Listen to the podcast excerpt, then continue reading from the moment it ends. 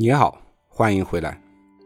萧瑟秋风日渐凉，缝衣补被欲寒窗。一人静寂孤灯夜，擦拭全息鬓角霜。永远有人年轻，但没有人永远不老。时间不一定能造就一位伟人，但他一定能捣鼓出一位老人。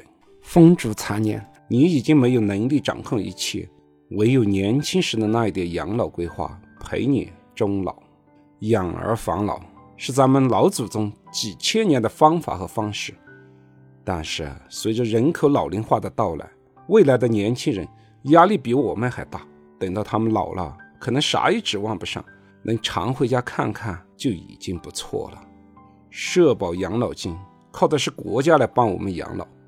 但养老金的缺口已经开始出现，未来的老龄人口越来越多，工作的年轻人越来越少，国家的社保能保个基本的养老，有个柴米油盐酱醋钱就已经不错了。所以不是广告宣传，未来的养老还只有靠自己，靠自己只有两种方式：要么你退休后攒了大笔的钱，要么年轻的时候就开始规划养老。年轻的时候努力干，多攒一些钱，这当然是一个比较好、比较有效的方式。但问题是，除了土豪，我们永远的钱都不够花，根本无法确定退休的时候还能有一大笔钱能用于养老。对于土豪，今天的土豪到明天他不一定是土豪。现在有钱不能保证未来还能守得住拥有的这些钱。商业养老金最主要的作用就是强制储蓄，防止长寿的风险。先看一下强制储蓄的作用吧。你现在所拥有的钱存在银行里，总会遇到各种各样的事情要花钱，冷不丁就把钱取出来花了，全部拿去投资，也不能保证投资的成功。要是失败了呢？如果把这些钱买成商业养老金，买进之后。不到退休年龄取出来都不划算，所以它起到了一个强制储蓄的作用。对于年轻人来说，每月用这样的方式积攒一点钱，可能对你的生活品质不会有太多的影响，但日积月累，退休后的养老金就有了。尽管我们可以看到各种疾病的发病率都在不断的上升，但现实的情况是，我国的人均寿命在不断的提高。一九八一年，我国的人均寿命还只有六十八岁，二零一七年就已经到了七十六点四岁，三十六年间增加了八点四岁。二零一八年再增加零点六岁到七十七岁，二零一九年又增加了零点三岁到七十七点三岁。随着医疗水平和健康意识的提高，人均寿命还会不断的上升，长寿已经来临。老了花自己所攒的钱，灵活性是不错，但如果寿命够长，再多的钱也经不住花。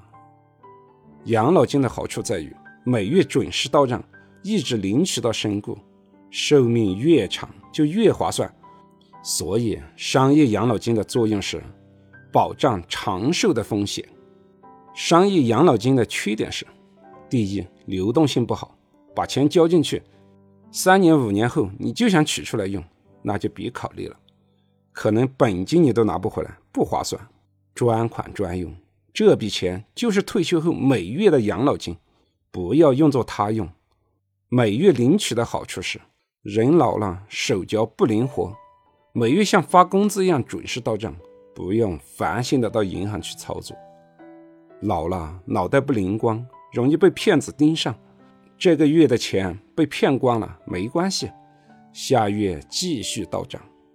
第二个缺点是收益率不高，相对于现在的各种理财来说，动辄百分之七八个点的是年收益率，商业养老保险金能给到的收益率，折算成年化复利，可能也就是百分之三左右。但它的利益是确定的，确定可以每月领取多少钱，不会有任何的闪失。未来即使银行的存款利率下降了，跟它也没任何关系。在家庭资产的配置中，不是所有的钱都要用来买保险。根据你现在的收入情况，可以先预估退休后需要额外每月补充多少养老金，在可承担的范围内，用一部分资产做养老金规划就可以了。其余的资产可以用来投资理财，甚至可以冒一些风险，博取一些长期的高收益。即使投资失败，退休后还有养老年金可以托底，不至于老无所依。对于养老年金的购买，各保险公司推出的花样很多，但在顺思看来，只要看一个简单的功能就行了，就是退休之后每月能领到多少钱。同样的投入，哪家公司退休后每月领到的钱最多，就选哪家公司就完了。其余的功能都看作锦上添花即可。那种现在就能把你头算晕掉的养老保险金，你就别买了，到老了你更算不清楚。总结：对于商业养老金的选择，越早领取越好，每月领取的越多越好。好了，顺势对于保险避坑的所有话题都讲完了，你还有什么疑问呢？欢迎在评论区留言。感谢您的聆听，顺势财宝，下期再见。